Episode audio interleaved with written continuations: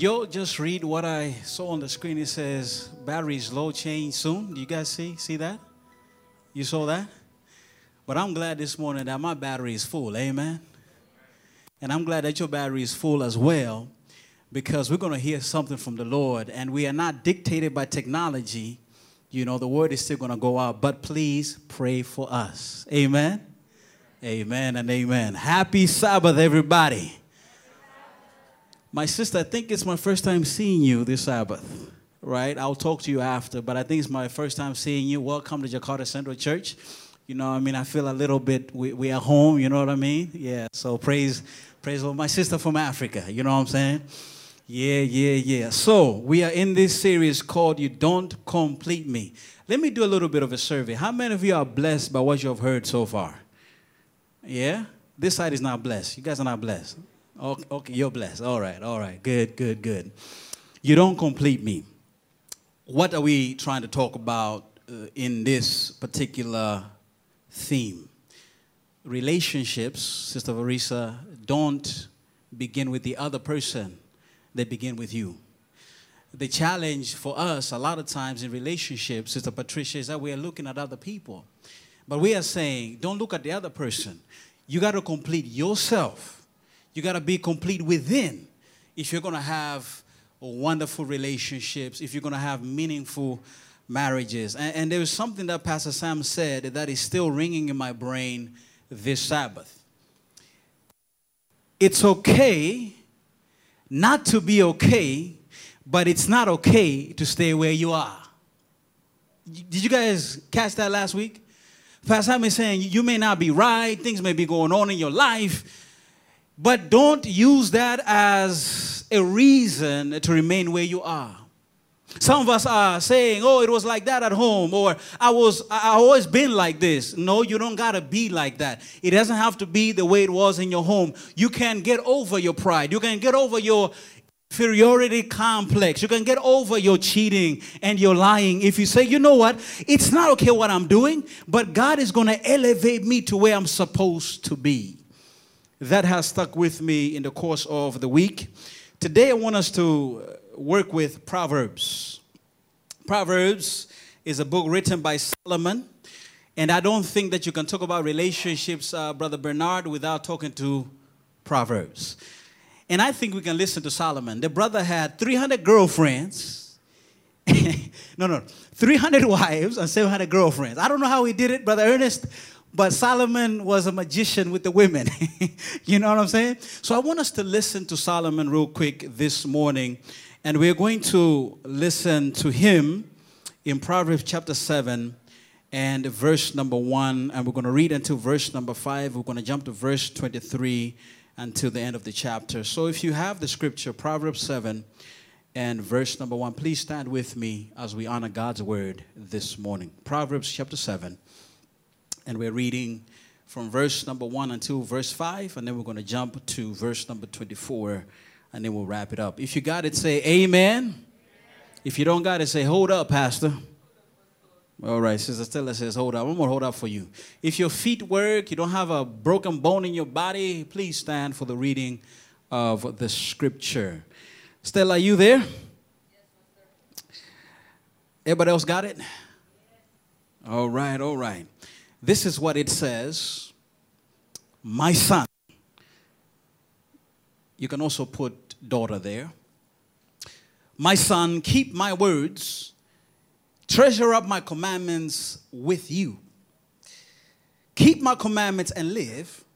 Keep my teaching as the apple of your eye. Bind them on your fingers. Write them on the tablet of your heart. Tablets are not a new thing. They didn't have iPads and Samsung Tab 8s, but tablets have been there. In the Bible, it's the tablet of your heart. Something to think about. Verse number 4, say to wisdom, you are my sister, and call insight your intimate friend. You see, for some of us, we need to break up with misunderstanding, and we need to start dating understanding. Say to wisdom, you are my sister. Call insight your intimate friend. Verse number 5, to keep you from the forbidden woman From the forbidden woman, from the adulteress with her smooth words. Let's jump to 24. And now, O sons, listen to me, and be attentive to the words of my mouth. Let not your heart turn aside to her ways, the forbidden woman, her ways. Do not stray into her path, the forbidden woman. For many a victim has she laid low, and all has slain a mighty throng. Her house is the way to the grave, going down to the chambers of death. While looking at this text, the Lord inspired me with this thought. Weaponize your singleness. Weaponize your singleness. Let us pray. Mighty God, do what you do. I'm but a man, and your people are but people. I pray, Lord, that you would do a miracle, and that is help us to understand your word. But not only help us to understand, but, Father, help us to stand under your word. In Jesus' name, amen. You may be seated.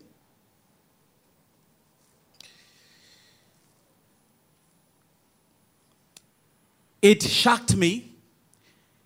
It will shock you too. A 6-year-old boy in the state of Virginia in the United States took a gun while he's listening to his teacher teaching.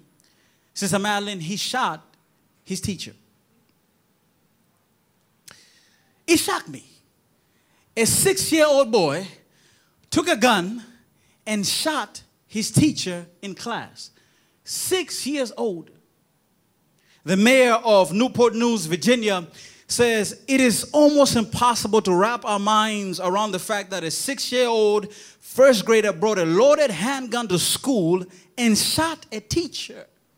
However, this is exactly what our community is grappling with today. But you see, I am not concerned, Brother Nick, about the boy. I am concerned about the mother, because the little boy took his mother's gun to school and shot his teacher. He tells me that though the mother never told him to shoot at his teacher, but she created an environment that weaponized him to shoot his teacher. Come here for a moment. She created an environment which told him it's okay that when you don't get your way, to shoot somebody if they don't agree with you. She weaponized to believe that it's okay to take a gun and shoot somebody if you don't like them. It told me something, that it's not so much what you say. It's not so much what you do. It's your environment that impacts you and affects you. I believe, Brother Ezra, that the environments we come from weaponize us. Oh yeah, Sister Susan. Some of us have been weaponized to argue. Somebody says something, we don't like it. Who you think you is? Who you think you are? We're ready to argue. Some of us have been weaponized to always back down. We never stand up for ourselves. Some of us have been weaponized to always feel sorry for ourselves. We don't get promoted, the world is over. We don't get an I love you in the morning, the world is over. We don't get to travel, the world is over. Some of us have been weaponized to jump from relationship to relationship. Some of us have been weaponized to be proud. Or you like to say it, sombong. In Proverbs chapter 7, a father weaponizes his son. The son doesn't carry a gun. The son carries a word. The father says to his son, "My son, keep my words and treasure up my commandments with you. Keep my commandments and live. Keep my teaching as the apple of your eye." The father understood what God understands, that the greatest weapon you can carry are words, not a gun. I'll say amen for you. Amen. You see, I discovered that the little boy who shot his teacher shot his teacher because the teacher reprimanded him in class. She said, what you're doing is not right. So what did he do? Because of hearing those words, he decided to shoot at her. You believe, you agree with me that words are powerful. They're the greatest weapon that you can carry, because words, listen to me, words can start wars. Words can slash marriages. Words sink churches. Words stink up relationships. Words, oh yeah, soothe guilt. Words strengthen hearts. You see, like movie ratings, you've got to start rating your words. Not all of your words are suitable for all audiences. Some of your words are R-rated, and they should not be said to children. Some of your words are too harsh. You need to bring them down to G rating. You want your wife to hear you. You want your husband to hear you. You want your children to hear you. You've got to rate your words properly, because movie companies understand that you mean your words even if you didn't mean them. You mean your words even if you didn't mean them. So it's important for you to rate your words, because once your words escape the lips of your mouth, you can't take it back. There is no, I didn't mean it. There is no, I was just joking. There is no, you're too sensitive. There is no, oh, you can't take a joke. No, no, no. If somebody is hurt, if somebody's feeling a certain kind of way, it means that your words have been used in a wrong way. So the Father says, Elder Calvin, he says, strap up.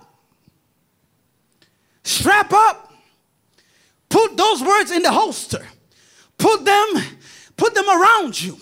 Bind them on your fingers. And write them on the tablet of your heart. Son, you don't need a PhD. Son, you don't need to know how to handle girls. Son, you don't need to know how to handle your money. But son, you need to know one thing, is that you got to know how to use words.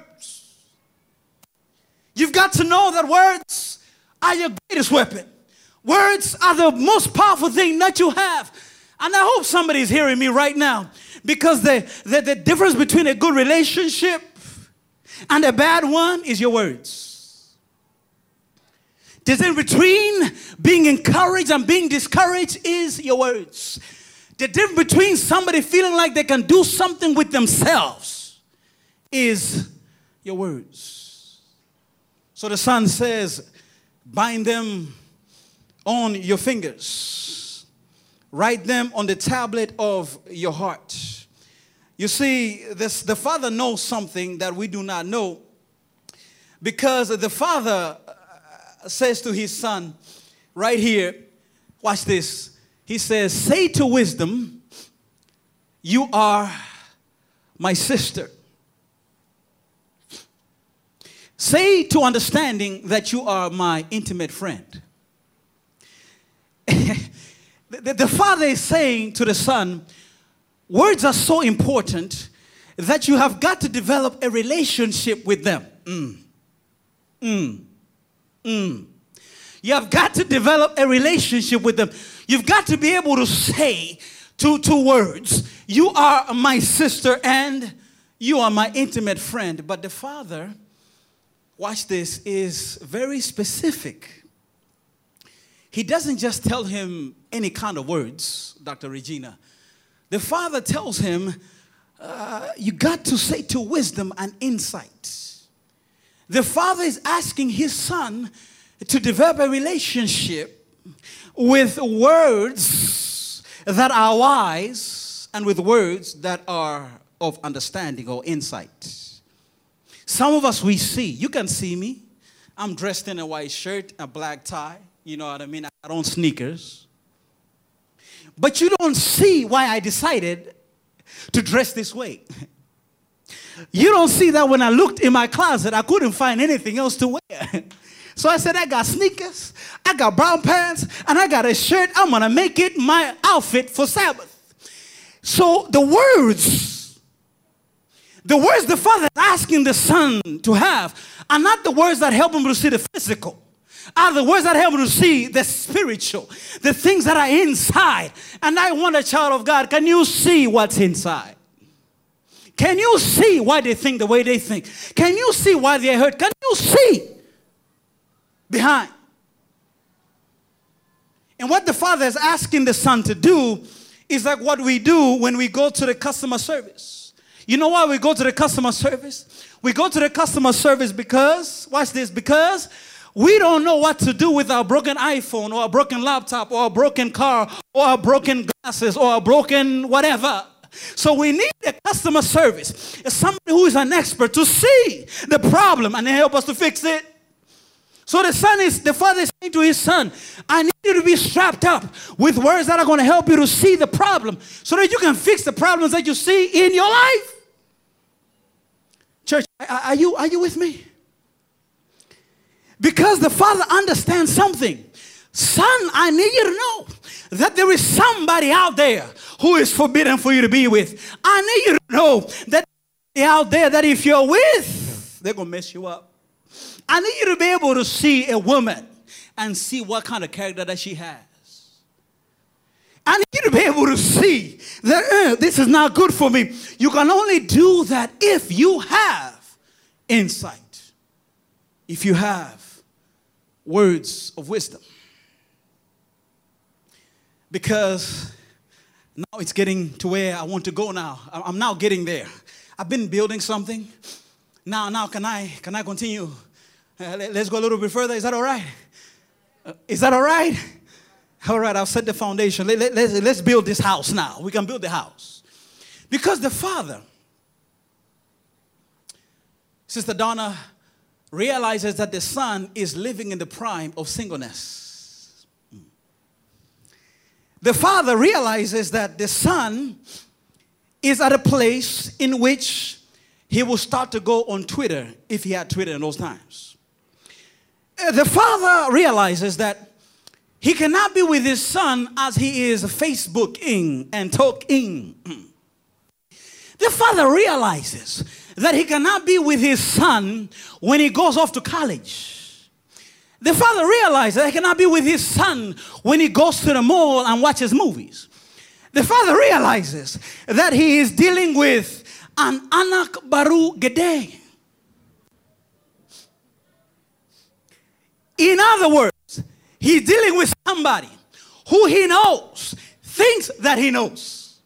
Somebody who thinks that he has it figured out. Somebody who thinks that he knows what his life is supposed to be. Somebody who thinks that he cannot listen to anybody. Anak gede baru. That one.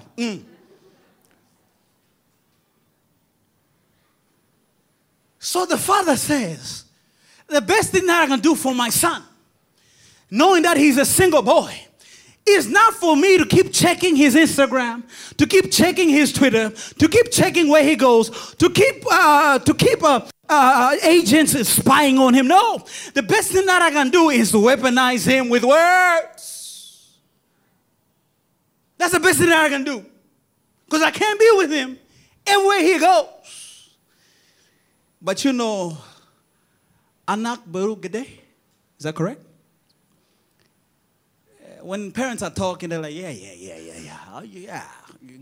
dad. They don't really listen. I never listened when I was young. My dad says go left, I went right.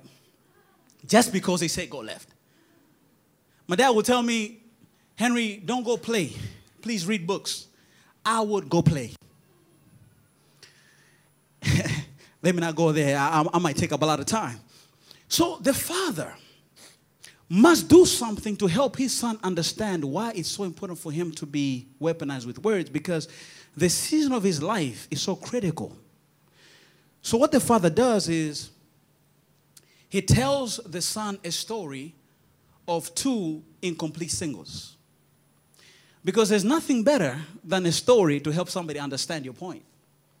So the Father says, listen, son, in verse number 6, he says, one time at the window of my house before you were born, I I looked out through my lattice, throughout my window, and I saw a simple man. In Hebrew, that's not simple, but it's an anak baru gadeh. I saw an anak baru gadeh, and I perceived that he was an anak baru gadeh who did not have sense. So what he did was, he went outside of his house. He passed along the street corner of a prostitute in the middle of the night. Let's look at this anak baru gadeh as Yolas, a young man lacking sense. You see, like water, common sense is available, yet most people drink stupidity instead. This young man that night was drunk with stupidity because he went out in the middle of the night on the street corner to a prostitute's house. He didn't have sense. He thought, this woman is like my mother, because my mother cooks for me when I'm hungry. My mother makes sure that she buys for me Indomie when I'm hungry. My mother makes sure that she buys me clothes at HQ and Uniqlo. So he thought that he's meeting a good woman. But the Bible says that he met a woman dressed as a prostitute. Let's call her what up. Everybody say what up. That's a woman dressed as a prostitute. That's who he meets that night. And she was the kind of woman who liked entertainment but did not like commitment. And the reason for that is this. And no man would want to commit to her because she's loud. And she is wayward. Her feet do not stay at home. Which man wants a woman who never stays home? She is a lady in the streets, and she's not a lady. I won't say it. And notice when she meets Yolas that night, so notice what she says to him. For my husband is not at home. He has gone on a long journey. So she is actually married. But she is a married single. The young man lacking sense, Yolas, is a single man. He doesn't have a wife. He doesn't have children. He doesn't have responsibility. But what up is a married woman. But she's a married single. You know why? Because her husband is never home. So because her husband is never home, what she does is she goes outside looking for the emotional satisfaction. She goes outside looking for affection. She goes outside looking for someone to say, you look good. She goes outside looking for somebody to say, you know what, I like those hips. So she's not a prostitute. She's pretending to be one. Because she's not getting at home what she should be getting. I don't blame what. I don't blame her. Because she makes her hair nice, but husband is not there to tell her, baby, I like those curls. She has a degree, but she never has an intellectual conversation with her husband because he's not at home. She is raising the kids, but she's never praised or given a gift for raising the kids. I don't blame what up. I don't condone adultery. I don't believe it is right. But adultery is a symptom that something is not complete at home. I hope you just heard that, married people. That adultery is a symptom that something is rotten at home. So those who commit adultery, oftentimes they're saying, I need to find something.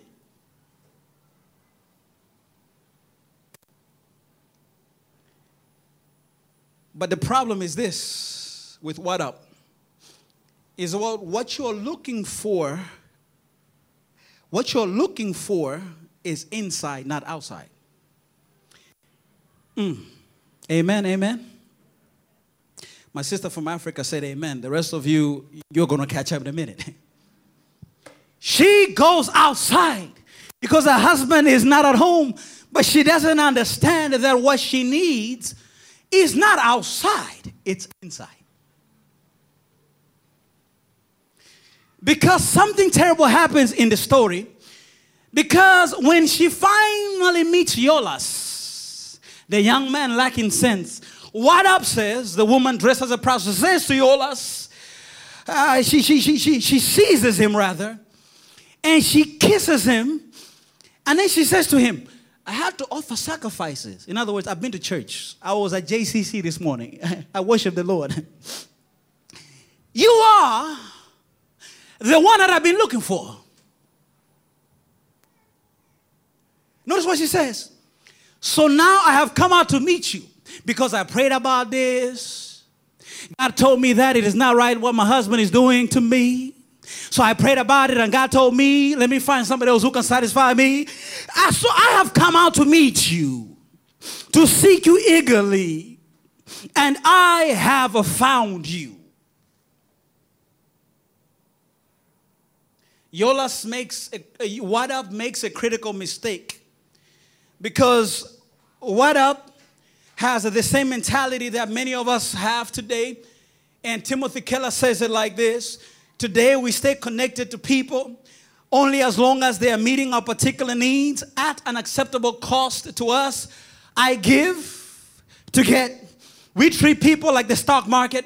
If they start to get too expensive, we start to do relational budget cuts and we let people go. We cut them off because they are costing us too much. I believe that when Wadab was getting married that day, she looked at her husband who was not at home, probably busy doing business, probably trying to earn money, probably, I don't know, doing something to provide for the family. But I believe that day when she looked at her husband, she said, to have and to hold for better or for worse. She told him that. But somehow things became hard. Things became difficult. So Wadab says, I need something different. That's how some of us do it.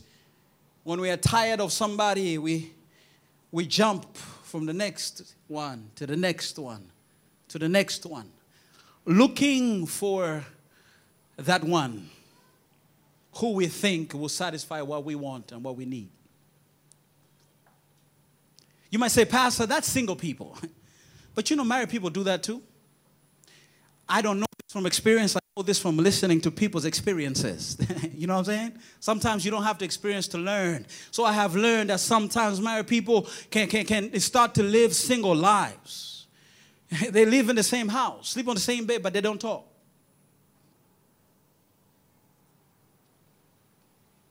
One goes out early in the morning, one stays at home. When the other one comes home, the other one is not at home.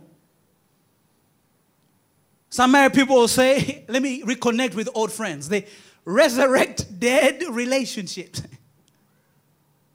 Some people sleep on the same bed or choose to sleep on another bed. Because the belief is, I need somebody different. I need somebody better. This one, this one, malas. I need somebody better. That's what she tells Yolas. Yolas, you are the one. You are the one. Yolas. And then notice what she does. She seduces Yolas. She says, the text says, with much seductive speech, Wadab persuades him. With all her smooth talk, she compels him, and all at once Yolas follows her.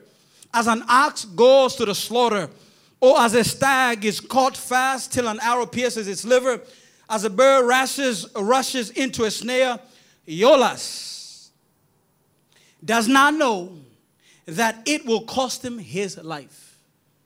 Wadab and Yolas meet that night.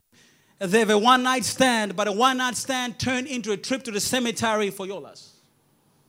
Because they both believed the flawed mindset that a relationship is going to complete me. And somebody's right there today. You got with somebody because they were an extrovert. But now that you're with them, you realize that they're an introvert just like you. They don't like to talk. They like to be quiet. And you're like, But I thought you like to talk. Kenapa? Why are you quiet? Why you never say nothing? We go to family gatherings, you say nothing. But when we're in school, you used to be to joke. I think I made the wrong choice. Let me find somebody else. Some of y'all, you were with somebody because they like to travel, take you places.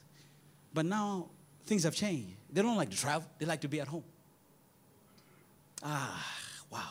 What did I do? Believing the lie that a relationship will complete you. And let's look at Yolas and Wadab one more time. Yolas was a single man. He could satisfy her physically, but he could never take responsibility as a husband because she had a ring on her finger. And Wadab could also not satisfy Yolas because Yolas was she had a ring on her finger, so she could not be with somebody else. Because he was at a different level in life. Hear this, please, hear this. All of us come into a relationship at a place of lack. Did I say something? I don't hear you. When you enter a relationship, when you meet somebody, you're lacking something. That's why after a while, you start to see all the flaws in that person. Ah, he talks too much. Ah, he snores at night. Ah, he wastes his money. Ah, And that's why we are so disappointed. And so I want to help you out today. Can I help you out today? Can I help you out today? Yes. Weaponize your singleness. That's what I want to help you understand. Weaponize your singleness if you want to avoid the story of Wadab, if you want to avoid the story of Yolas. Pastor, tell me, what is to weaponize your singleness? Here it is. You have got to date wisdom before you date a person. All the young people, all the singles in the space should say amen. Amen, single people.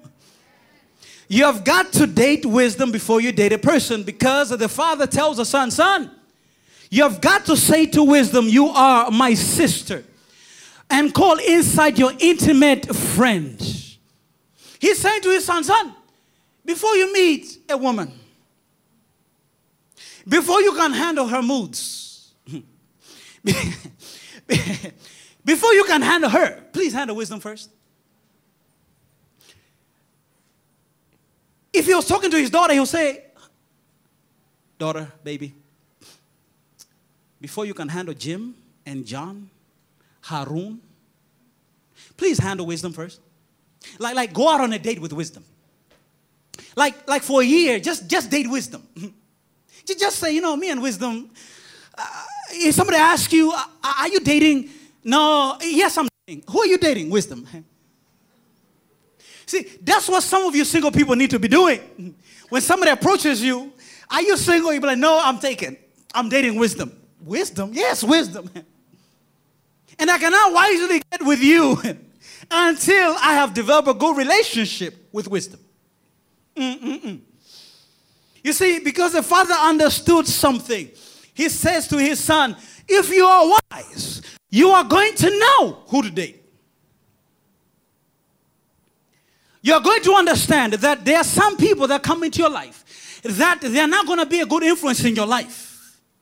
There are some people who come into your life because this woman, the text says, is an adulterer, meaning that she does not respect the seventh commandment. And the Bible says if you don't respect one, you don't respect them all. She doesn't respect the Sabbath. She doesn't respect honoring your parents. So the son is saying, the father is saying to the son, son, she's not the one for you. I need you to have wisdom so that you can judge character. Notice what the father is saying. The father is not saying that she's forbidden because she didn't go to UE, because she's not using an iPhone 14, because she doesn't drive a BM, because she doesn't wear Nike. No, he's not talking about things. He's saying you got to be able to see character. And wisdom will allow you to do that. Because wisdom in the Bible is not just wisdom. Many of us have knowledge. I know many of you are educated. You have gone to good schools. You know many things. You know things that I don't know. Last Sabbath after church, I was talking to my brother Nick, and he was telling me about finances. He said to me something. He said, Pastor, do you know that it's not good to put your money in the bank because the bank is just making you lose money? I said, oh, I didn't know that. And I said, you know, I got to sit down with you for lunch so that I can learn a little bit more. I have not come good on that declaration yet for us to have lunch and to learn about money. But this is not what wisdom is all about in the Scriptures. In the Scriptures, the fear of the Lord is the beginning of knowledge. In other words, of wisdom. So biblical wisdom, when you are dating wisdom, you're saying, God, you are number one in my life. God, you are the best person in my life. God, you are the last person that I consult before I make a decision. You are first, you are best, and you are last in my life. So when you're dating wisdom, you're saying, God, I will date you first. I'll be committed to you first. My life will be directed and aligned to yours.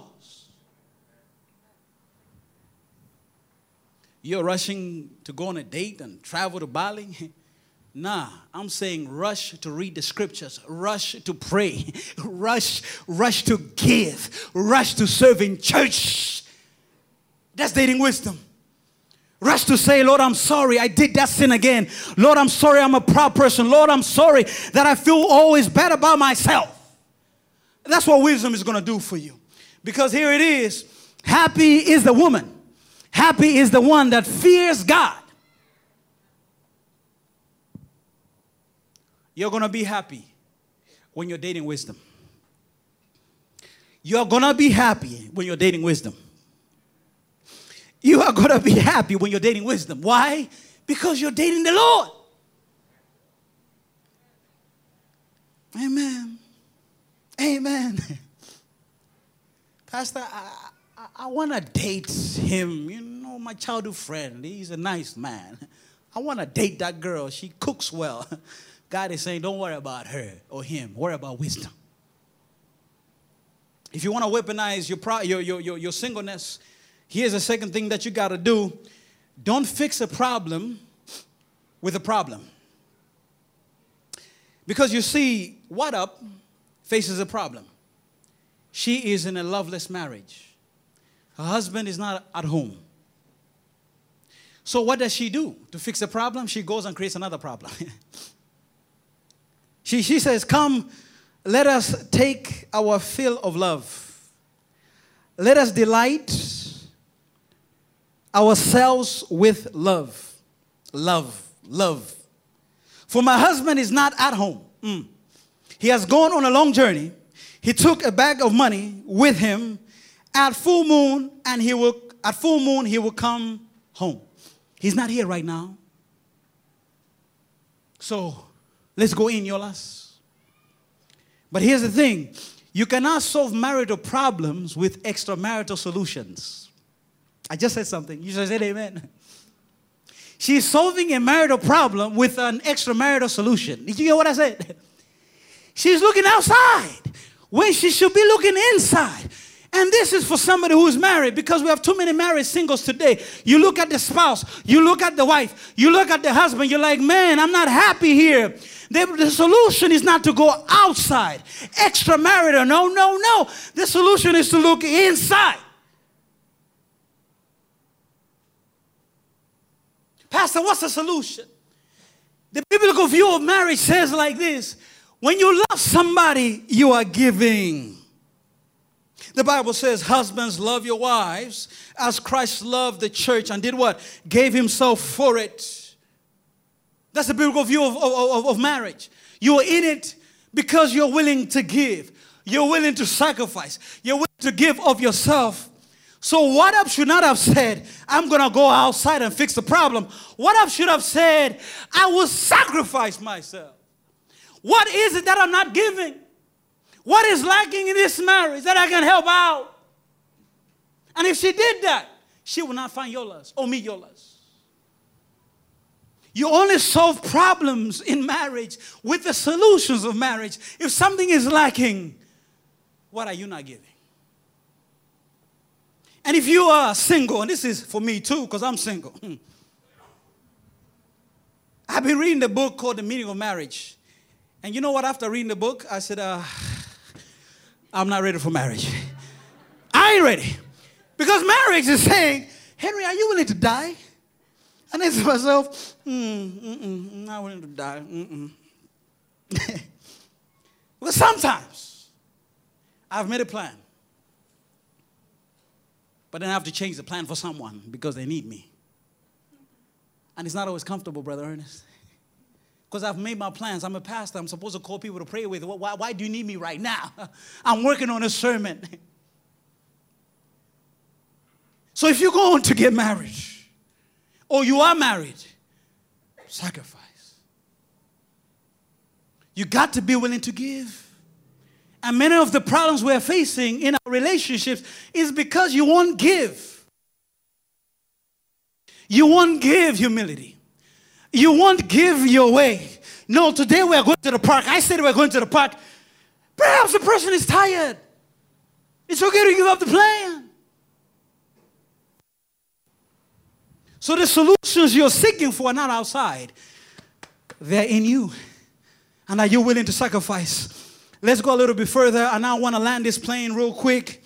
But the last thing that I want to tell you is that if you want to weaponize your singleness, is that you should not rely on yourself. You should rely on the word of the Father. You should not rely on yourself. You have got to rely on the word of the Father. You know, bloopers show you mistakes of actors when they're acting. In this text, we have bloopers, the bloopers of What Up and Yolas. What are their bloopers? Yolas goes out relying on his own understanding. He goes out at night, in the middle of the night, saying, yeah, I got this going on. What Up goes out relying on her ability to seduce men. And the question is, what are you relying on today? Who are you relying on today? What skill makes you feel like, I'm good? Or relying on something. I know you're relying on something right now. You're relying on a chair. You're not even thinking that the chair can break and drop you. You think the chair is solid. I'm relying on this mic right now. I'm relying on these slides right now. We're all relying on something. And unfortunately, sometimes what we rely on costs us. So last Friday... True story. I went to the store. I bought groceries. They cost me about 600,000 rupiah. I bought grapes. I like grapes. I bought apples. I bought all kind of groceries, and I took them home, and I put them in my refrigerator. When I wake up in the morning, last Sabbath morning, that's why I also came late. I've been coming late to church a lot lately. I don't know why. But I came late to church because my fridge was no longer cooling my food. I was relying on my fridge to cool my food. So there's water all over my floor. So I started to clean and to mop. It took me an hour, and I came to church almost a little bit after 10. Now, I don't know how to fix a fridge, so I relied on technicians to come. And when the technicians came, I could not understand them. They spat so much Bahasa. They said, I was like, what are you talking about? So I called friends to help me to interpret what they were saying. And after they fixed the refrigerator, they asked me to pay them $700,000. What am I trying to tell you? Outside of God, whatever you rely on always comes at a cost. You don't believe me? Can I prove it to you? You don't believe me? Outside of God, anything, anyone comes at a cost. Your job costs you your time. Your kids cost you your money. And some of you are crying, man, I got to pay so much. When they were born, oh, praise the Lord.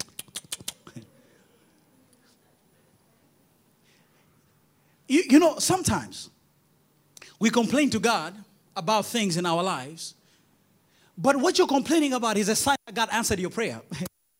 You wanted children, didn't you? He gave them to you. They cried, they pooped. God is saying, you wanted it. I gave it to you. You wanted a relationship, right? Yes, I did. Why are we always arguing? You wanted a relationship? So outside of God, anything we rely on costs us so much. And I need you to understand that, if you rely on God, it will never cost you. God will always pour into you. He always gives what you are lacking, because the Father will always claim you, even if you collapse. And somebody today has collapsed. You've made choices that you're not happy with. You have decided that you're going to end a relationship. And you feel like your world is over, it has collapsed. But I want you to understand that the Father still claims you. You might be telling yourself, I can never be loved. But I want you to understand that the Father still claims you. It doesn't matter whether you're married or single. You are a child of God. You can rely on Him. It doesn't matter who you slept with or who you're about to sleep with. It doesn't matter what you smoked. It doesn't matter what you've drunk. It doesn't matter what you stole. It doesn't matter what you're about to steal. It doesn't matter. God still claims you. And that's why you can rely on the Father. And that's why in this passage, the Son is you, the Father is God. And He's saying to you, son, He's saying to you, daughter, my son, my daughter, keep my words. Treasure up my command. Live, keep my teachings as the apple of your eye. You see, the Father is saying to the Son, son, I need you to keep my word as the apple of your eye. The English version doesn't do a good job, because in the original language, the apple of your eye is the little man in the eye. You see, what the Father is telling the Son is this: son, if you keep my word, your eyes are going to be so opened. They're going to be so enlightened that you're going to be able to know when you've gone wrong. If you rely on my word, your life will be good. If you rely on my word, you're going to make it. I'm ending it on this. During the pandemic, we were relying on temperature checks, because temperature checks or checkers, you can start playing band. Temperature checks or checkers would help businesses know if somebody is sick or not. And then either they go get treatment or they go back home and quarantine. It helped them to see what was wrong. That's what the word of the Father is going to do to you if you rely on Him. A weapon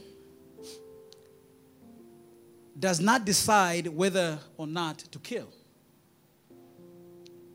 A weapon is a manifestation of a decision that has already been made.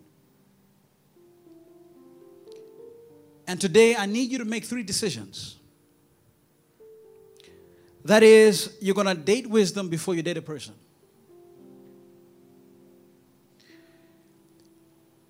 You will not fix a problem with a problem.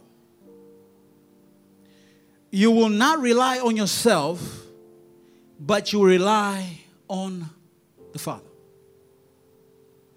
A weapon is not a weapon. The weapon is in the decision. There is somebody here who needs to say, you know what, Pastor? I've not dated wisdom ever. But today I want to date wisdom.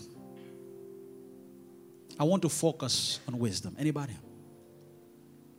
If you raise your hand, please stand.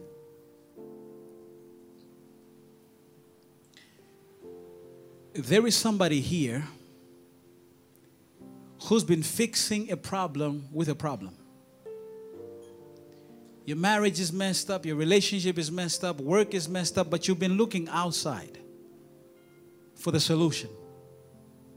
But today you want to say, I want to look inside for the solution. Anybody like that? I want to look inside for the solution. Let me see your hand. Raising up so fast. No, let me see your hand. And there is somebody here who needs to rely on the word of the Father. You don't know what the Father knows. You are an anak barugade. God knows everything. And today you want to say, God, I will stop being an anak barugade. I want to rely on your word. Anybody like that? Every head is bowed, every eye is closed as we pray. Mighty God, today we have made decisions to weaponize our singleness. We will no longer date people without dating wisdom. We will no longer fix problems with problems. We will no longer rely on ourselves. We're going to rely on your word, oh Father. And I'm praying for my brother and my sisters who have made the decision to weaponize themselves. That, Father, you would help them to be strong so that whatever they face, they're able to fight it. Whatever they face, they're able to conquer it. And so, Father, I pray that you would be with us and guide us. And, Father, thank you for being faithful. Thank you for being kind. In the name of Jesus, I pray. Amen. God bless you.